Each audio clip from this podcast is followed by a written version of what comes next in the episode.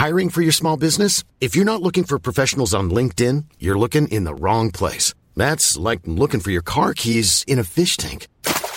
LinkedIn helps you hire professionals you can't find anywhere else, even those who aren't actively searching for a new job but might be open to the perfect role. In a given month, over 70% of LinkedIn users don't even visit other leading job sites. So start looking in the right place. With LinkedIn, you can hire professionals like a professional. Post your free job on linkedin.com slash people today.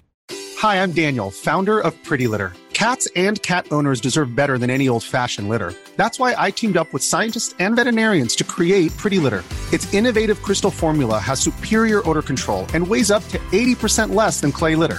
Pretty Litter even monitors health by changing colors to help detect early signs of potential illness. It's the world's smartest kitty litter. Go to prettylitter.com and use code ACAST for 20% off your first order and a free cat toy. Terms and conditions apply. See site for details.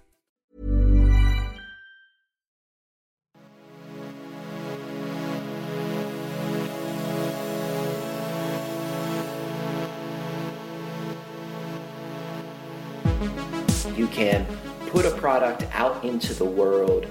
You can collect money for that product, a, a one time payment for that product, give up possession of the product, but still maintain some degree of control over how people use it. You can kind of attach strings.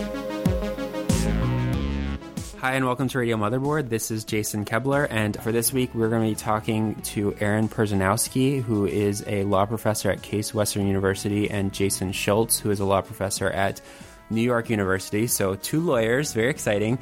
They are the authors of The End of Ownership, which is a book about how we no longer own many of our things thanks to things like end user license agreements, digital rights management, copyright law, things of that nature. So things like Netflix, Amazon, ebooks, etc. It's all very scary. And let's talk to them right now.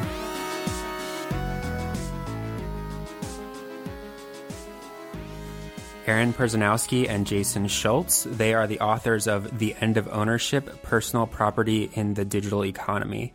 I first learned about this book at the e reuse conference in Houston a few months back. It's kind of where a bunch of repair people gather to talk about how it's very hard to get parts for the iPhone and other computers. And turns out that this is partially related to the fact that it's unclear whether we even own our iPhones in many cases, or at least the software on it. Often manufacturers use the Digital Millennium Copyright Act to lock down their devices as much as possible, and they use things like DRM. So, we're going to talk about how we've gotten into this situation where we don't own a lot of our things. And I think a good place to start is probably Netflix and Spotify. We went from an area where we own our DVDs and CDs and records to something where we're, we kind of have like a subscription service.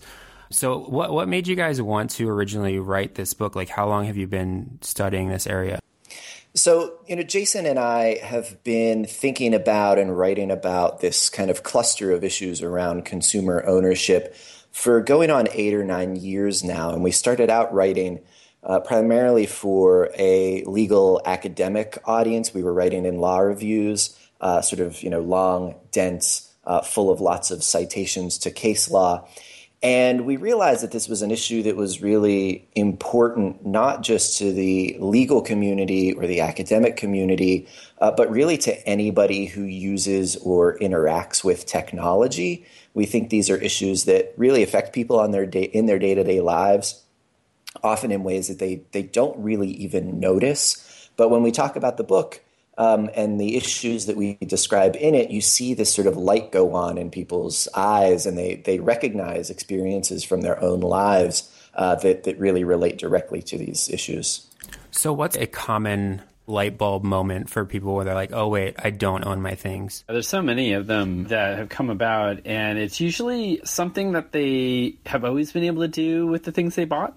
So, for instance, I was talking to someone who was trying to leave things in their will to their kids. And they're like, Can I leave my ebooks to my kids? I can leave my other books. Or can I leave my iTunes music collection? You know, I can leave my vinyl collection. And it was these sort of questions that they never thought about before, but they were trying to figure out, you know, what was the situation that really spurred for them, I think, this question. And the answer was, well, probably not. The way that these things are structured legal and technologically, you know, unless you get special permission from Amazon or Apple or something, you're going to be out of luck. Right. And these are for the things that we, in theory, buy, where you go to Amazon and you click buy now. A rational person would think that they own the book that they're buying for their Kindle, but they don't actually, correct? Yeah, so that's right. Um, typically, in the terms of use or the license agreements uh, that retailers attach to these transactions, you know, these are documents, of course, that no reasonable consumer uh, would ever read because they are thousands of words long uh, and they're full of kind of dense legalese language that most consumers uh, would would struggle to understand. I think you said the iTunes one is like longer than Macbeth or something. So at, at the time we wrote the book, that was true. I think they may have trimmed it down uh, a, a, bit, but not much, right? So yeah, these these things are incredibly long, right? Um, but buried in that language most of the time is this notion that these are not in fact sales. You're not buying anything despite that button and the language that they use to market these digital products. Uh, what you're doing, according to them, is licensing. You are acquiring permission. And that permission is contingent on your uh, abiding by all of these limitations that they place on uh, the way that you use these things. So you might expect that you can give them away in your will. You can't. Uh, you might expect that you can loan an, an ebook to a friend in the same way that you would loan a hardcover book to a friend.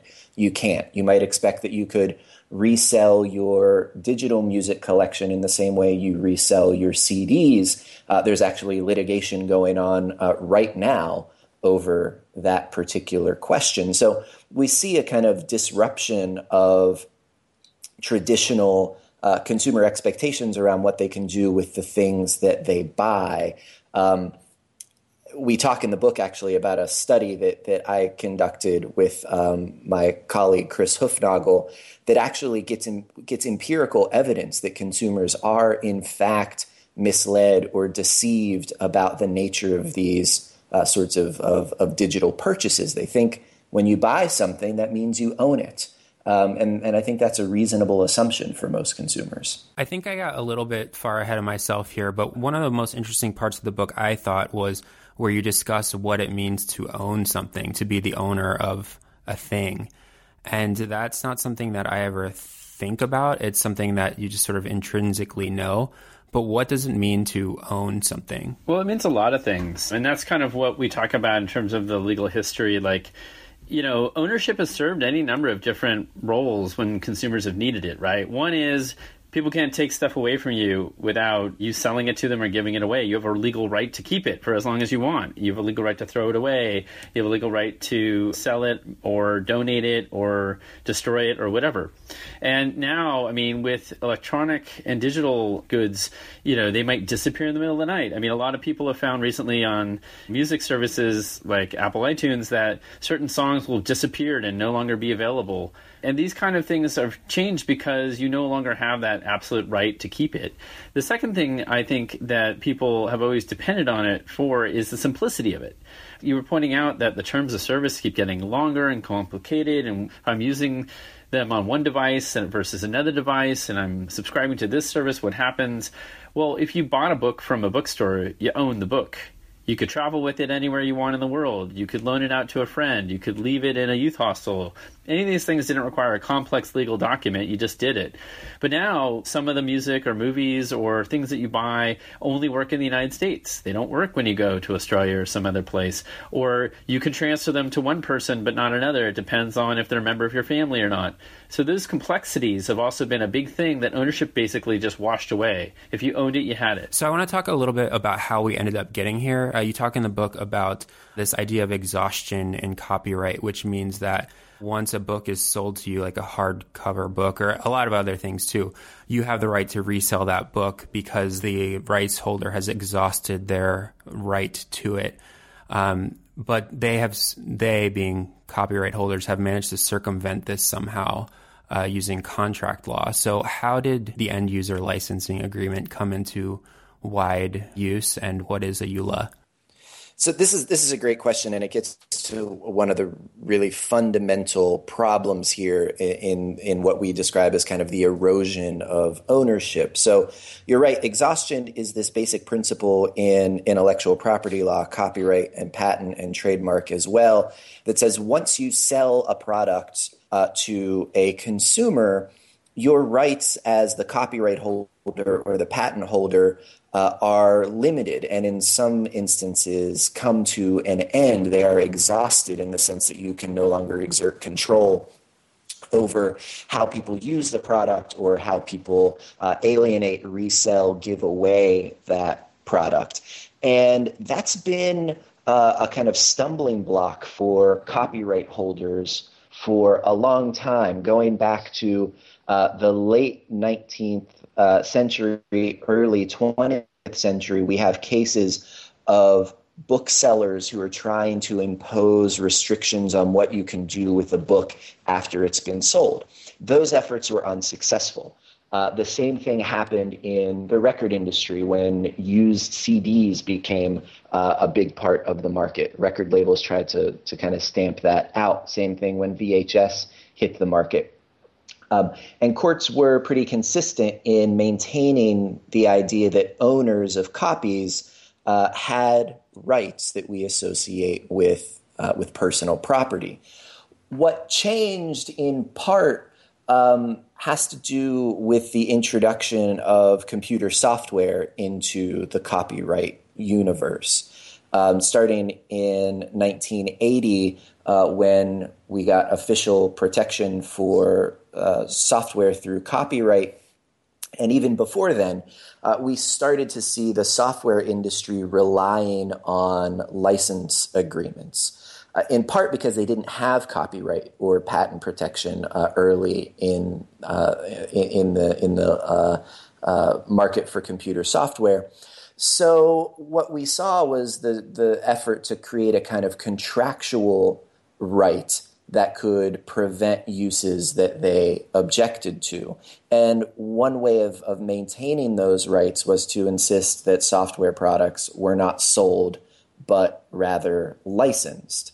Um, and we've started to see courts uh, over time embrace that idea that you can put a product out into the world, you can collect money for that product, a, a one time payment for that product, give up possession of the product, but still maintain some degree of control over how people use it. You can kind of attach strings to that purchase. And that all really started in the software space.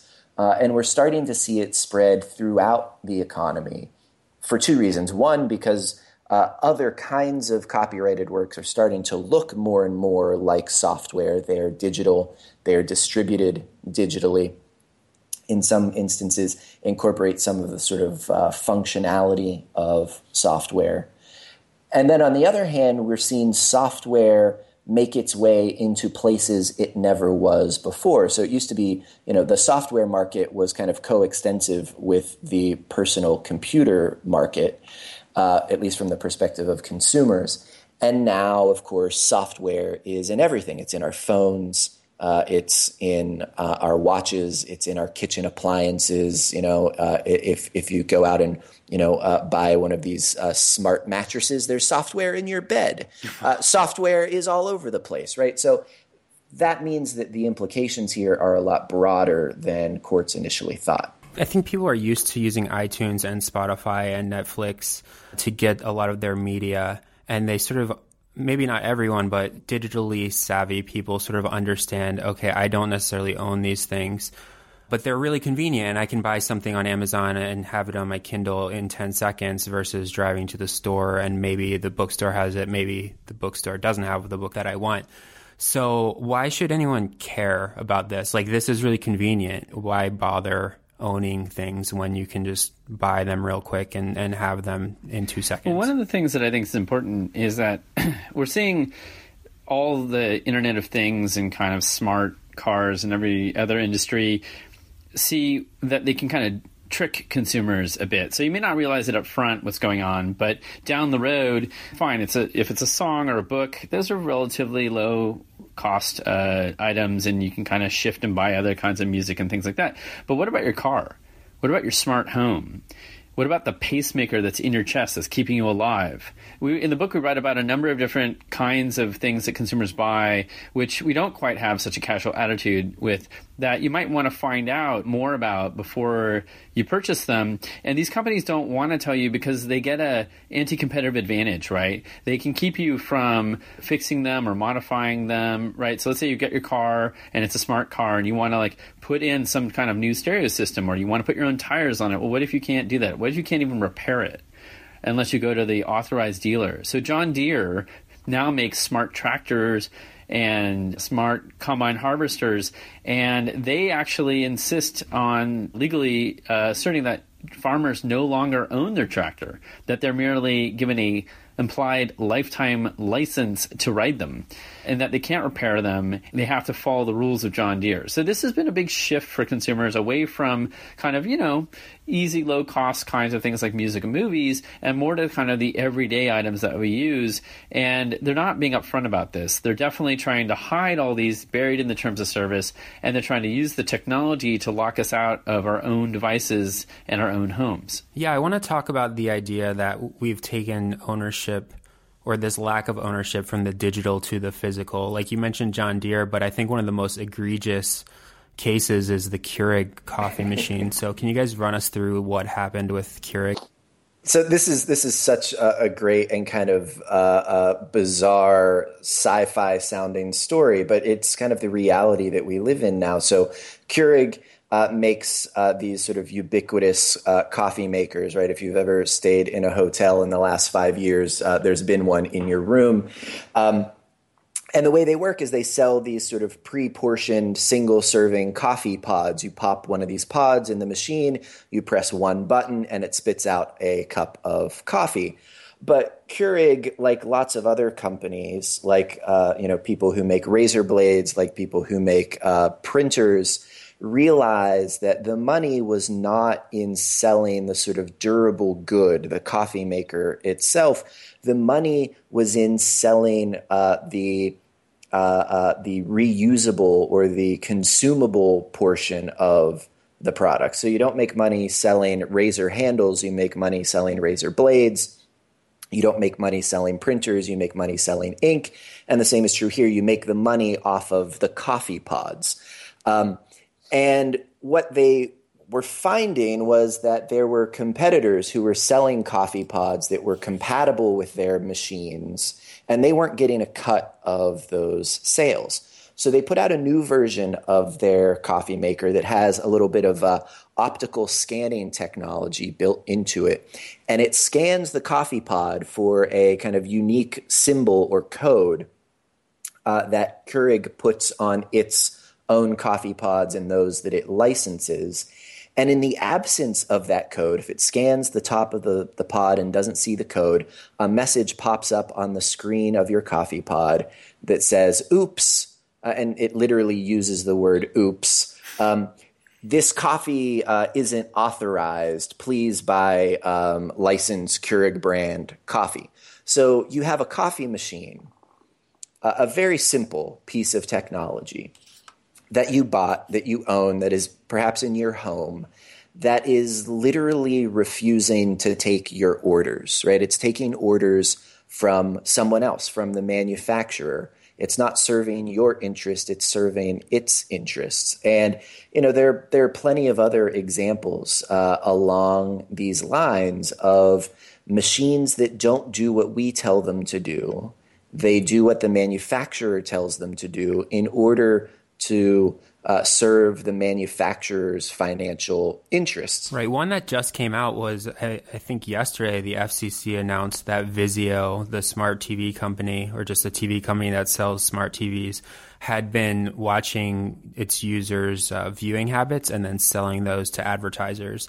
And I think we're sort of used to Facebook and Google following us around the internet and using our browsing habits to make money off of us. But here we have a TV, something that we paid for and in theory own and should, you know, maybe serve us. You have uh, Vizio double dipping here and taking money from you when you buy it and then also selling your data on the other end. You own the TV, but the TV is serving someone else. Is that fair to say? Yeah, there's, a, there's sort of two issues that are combined with the Vizio example. And also, we've seen this with Barbie dolls. We actually just recently saw this with a pacemaker where the cops who were suspecting someone of arson actually subpoenaed the logs from his pacemaker to see what his heart rate was during the fire. So what is happening is that our things that we own, or things that we think we own at least, that we buy, are actually being turned into kind of surveillance devices to surveil us and none of this is really being disclosed to us. All this is happening kind of inside the device in ways that we can't even see if we open it up, because if you open it up, then you violate the terms of service and potentially copyright law to kind of go digging around and saying, hey, what's going on with this device that I bought, if you're even skilled to do that. So it's this kind of combination of these things that we own are being turned into spy devices but then also that the fact that they could be used against us isn't even disclosed. We're sold them as if we own them. There's never been a faster or easier way to start your weight loss journey than with PlushCare. PlushCare accepts most insurance plans and gives you online access to board-certified physicians who can prescribe FDA-approved weight loss medications like Wegovy and Zepbound for those who qualify Take charge of your health and speak with a board certified physician about a weight loss plan that's right for you. Get started today at plushcare.com slash weight loss. That's plushcare.com slash weight loss. Plushcare.com slash weight loss. It's only later we find out they betrayed us. I want to talk about one more example before we talk about maybe what we can do to take back our things. Monsanto and their seeds. They patented Roundup Ready seeds for quite a while. It was basically crops that were able to resist Roundup. And they were sold for one season only, and farmers were prohibited from saving any seeds and using them the next year. What happened with these seeds? This is one of those sci fi stories that sounds bizarre, but then it turns out to be true. So, Monsanto created a very harsh pesticide that destroyed sort of all living things in its wake, and then uh, turned around and decided to double down on its profits by selling special engineered seeds that could resist its scorched earth pesticide, and they called them Roundup Ready seeds. Roundup Ready being the pesticide, and these being the seeds that could resist and grow in the wake of the chemical onslaught. And you know, on some level, there's an appeal to this because you don't have to worry so much about pests getting into your crops. Farmers can grow, and the only thing that will grow are the seeds into the plants that make the product they sell. But what happened was that farmers who would buy these seeds would do what they've always done, which is to store them for the next year. So the, the plant grows, you get the crop, and then you take the seeds from the plant and you store them over the winter and then you replant them. This is something they've done for hundreds of years. What they didn't expect was Monsanto to sue them for patent infringement because they did this. They thought they had bought the seeds and they would do what they always did with them. That was kind of again the thing about ownership is you buy it, you get to sort of use that particular thing the way you want to use it. You don't have to get approval from anyone. And what they said is, oh, but it's not the same thing. Because the seed came from the plant, it's a new seed. It's not the one you bought from us. You were licensed to use the seed you bought from us. So you were like illegally copying the seeds almost. You're illegally growing them according to the laws of nature, yeah, and kind of, you know, the physics of the earth. But yes, that is patent infringement. And they were very clever. The lawyers from Monsanto called them self replicating inventions which sounds like a robot future, but it is actually how they describe the seeds and said that because these are self replicating inventions, you can only use the particular seed we give you. You can't use any seeds that grow out of it. And so they brought this case and they successfully won at least one of these cases at the Supreme Court, which completely rewrote the rules of ownership of any kind of seeds or biological materials used on farms. Right. Yes, that's one of the most dystopian things I've ever heard, and it's scary. So I want to talk about uh, like what can we do if we want to own our things? Like, is there anything that I, a smart consumer, can do, or is it something that's going to require congressional intervention here? I think it depends on what things we're talking about. So, for media purchases, at least right now, consumers still have a fair degree of choice in the marketplace. If you want to really own your music, you might have to sacrifice the convenience of immediately downloading an album from Amazon and instead order the vinyl version from Amazon and have it delivered in two days. Uh, you know, that's that's a question of uh, your preferences between immediacy and ownership. And you know, even speaking from personal experience, um, it's important to have that choice. You know, we're pretty strong advocates for the idea that ownership plays an important role in our society, but you know, Jason and I both are people with Netflix accounts, right? We're not um, retreating to some, um, you know, long gone era of analog only. But depending on context and depending on preferences, uh, we can make choices that that secure those rights to a greater or lesser degree. When it comes to software enabled and uh, you know network enabled smart devices, I think consumers are in uh, a much worse position. Um, because many of the kinds of devices that we want to buy today are necessarily encumbered by software uh, and software leads to these problems of treating something as licensed rather than owned. I think there the reforms uh, are much more likely to come from the legal system itself. So, one avenue for reform uh, is litigation. There are cases ongoing. I mentioned uh, the appeal in the uh, Capitol Records versus Redigi case, which is a case about uh, a resale marketplace for digital media. That case is ongoing. Uh, the Supreme Court this term, uh, actually in March, they're going to be hearing arguments uh, in a case involving Lexmark, the printer company, uh, who asserts its patent as a way of uh, preventing consumers from refilling um, expired ink cartridges for their printers. Uh, there's a, the question in that case is whether or not uh, a patent holder gets to attach those kinds of limitations on a product that they have sold uh, to consumers. So we might see the courts take these issues up.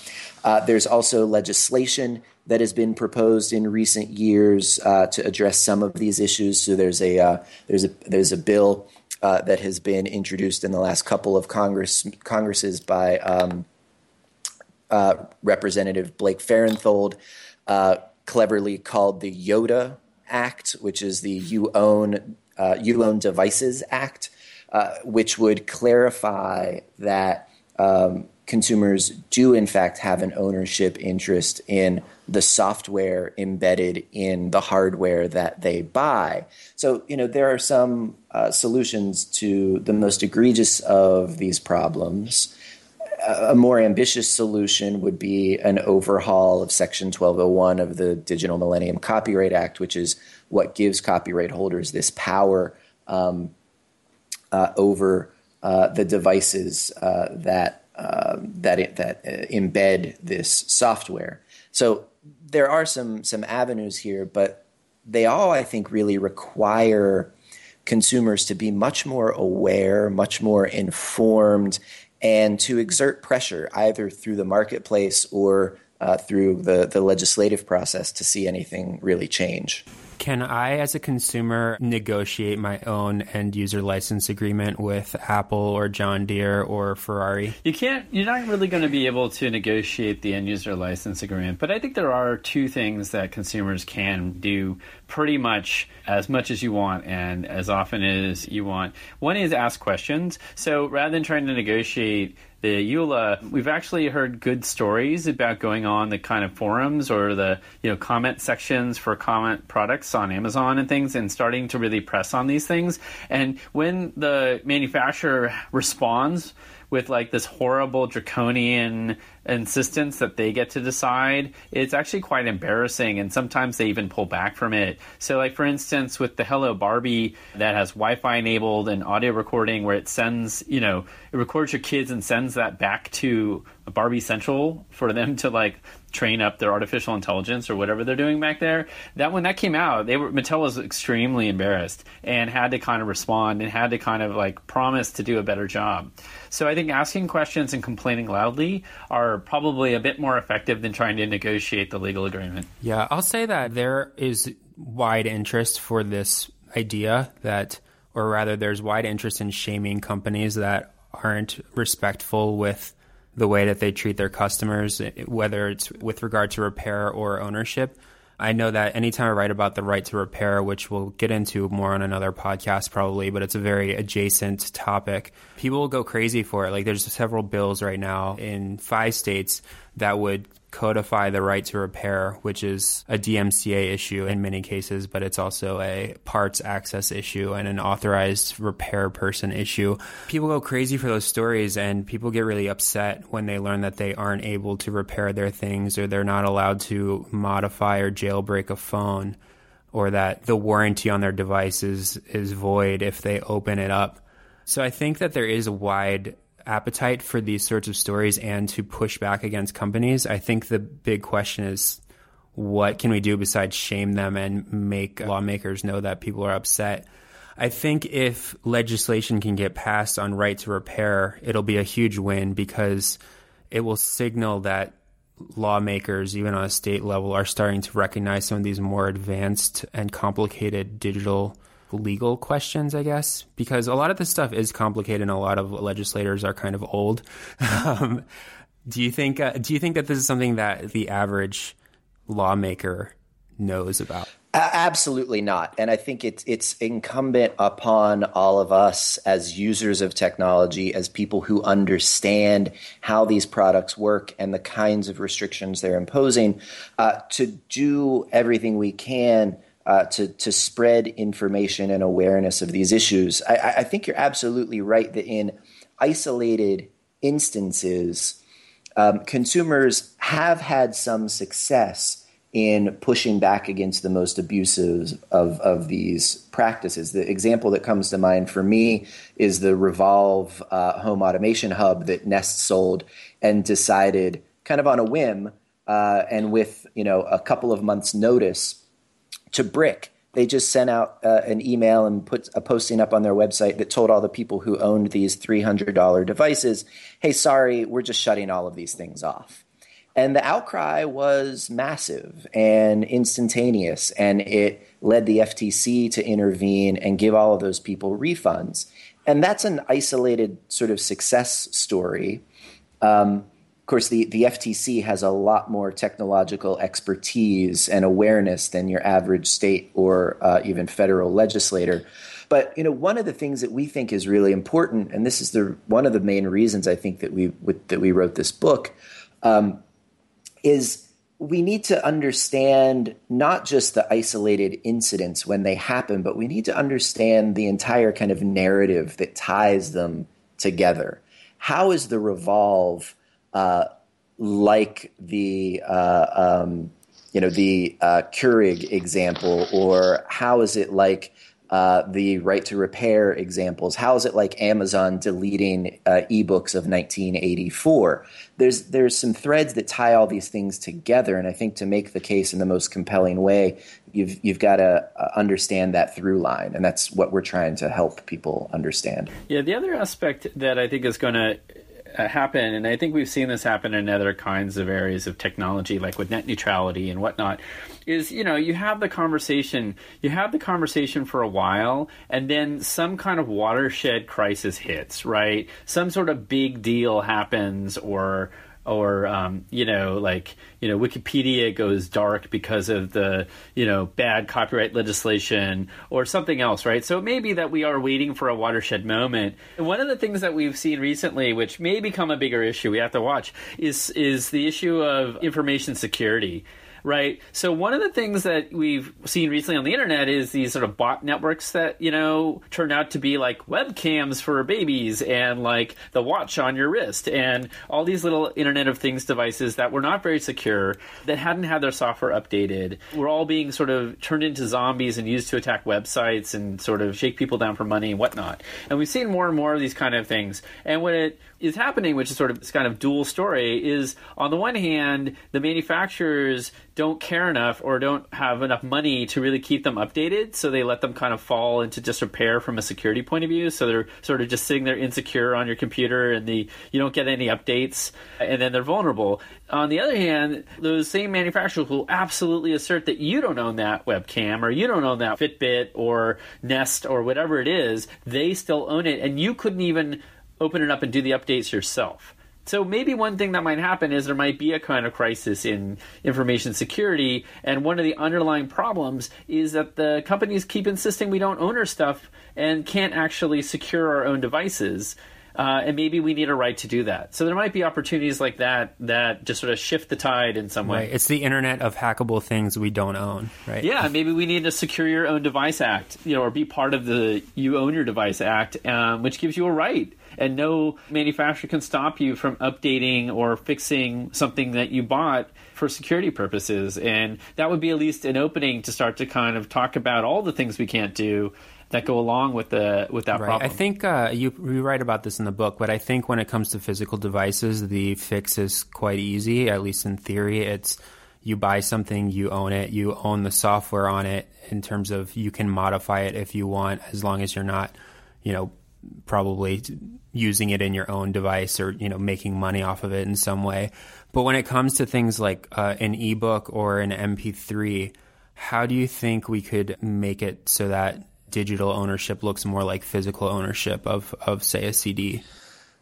So, what we're lacking right now, I think, is a, a, sort of mature or sophisticated understanding of personal intangible property we know what it means to own a physical object, um, but we, we haven't quite developed the capacity, um, either technologically uh, or legally, to make sense of the idea of owning an intangible asset as a consumer, not as a copyright holder, but as a consumer. So, copyright law um, is written and has been interpreted in a way that focuses on individual copies of works, because that's how copyright uh, copyrighted works have been distributed through hardcover books and you know CDs and DVDs, etc. Um, but now that we've gotten rid, or, or we're, uh, we are in the process of getting rid of those physical copies and moving to a kind of all digital distribution platform, the thing that ownership kind of vested in, the copy, is disappearing, and we don't have a good replacement for it yet. Uh, so ReDigi, the, the company that I've mentioned a couple of times that, that created this online marketplace for used Apple uh, iTunes files, tried to use technology to, as best it could, kind of replicate the structure of a, of a transaction over a physical copy. They, of course, made additional copies in that process. Those copies were temporary, but fundamentally, what they ensured was that just like if I sold you a used CD, one person starts out owning a copy and the other person doesn't. And at the end of the transaction, the other person owns the copy and the original person doesn't. Uh, that's the basic nature of the, the kinds of transactions that exhaustion is uh, is trying to facilitate. Um, but we've we've got to be willing to to kind of decouple our notions of ownership and legal rights from the physical objects that they've kind of historically been embedded in. And it's going to take some work, I think, to convince courts and policymakers that that is um, a, a goal that we can achieve. Well, I guess the only other point that we try to make in the book, and this is mostly in the chapter about the promise and perils of digital libraries, but institutions like libraries and schools, and to some degree, even local government and nonprofits rely heavily on this principle as well, right? I mean, libraries buy books and then you know, loan them out to patrons all the time. And the rules are set by the library. They're not set by the publisher because the libraries own them. Same with schools, allowing kids to have textbooks, etc., etc. And one of the things that we haven't really accounted for is how these dramatic shifts are going to change that, right? If Amazon and Apple are dictated, you know, what our kids can read in school or what libraries, you know, can or can't loan out, Um, or again, like you know what what we can write on and what we can you know utilize in science class uh, to calculate something. Uh, these are going to be fundamental changes in like how these institutions function and who they're indebted to. And I think we just need to be able to navigate these clearly and well and know the trade offs. And sometimes it might make sense to have a subscription service, but a lot of times ownership might give the benefits we want, especially long term benefits to communities. And uh, it's just important to know those trade offs and for those institutions to be part of the conversation. All right. Well, I think you guys have both done a really good job in helping to inform the public about this kind of scary trend that you don't really own anything that you think you're buying, or very few things that you think you're buying you own. So thank you guys so much for coming on. And the book is called The End of Ownership. It's out on MIT Press. Where can people follow you if they want to follow you on in the internet? Um, I'm on Twitter at a Perzanowski, which is uh, easy to spell. yeah, I think Twitter is probably the easiest. I'm at Lawgeek, L A W G E K.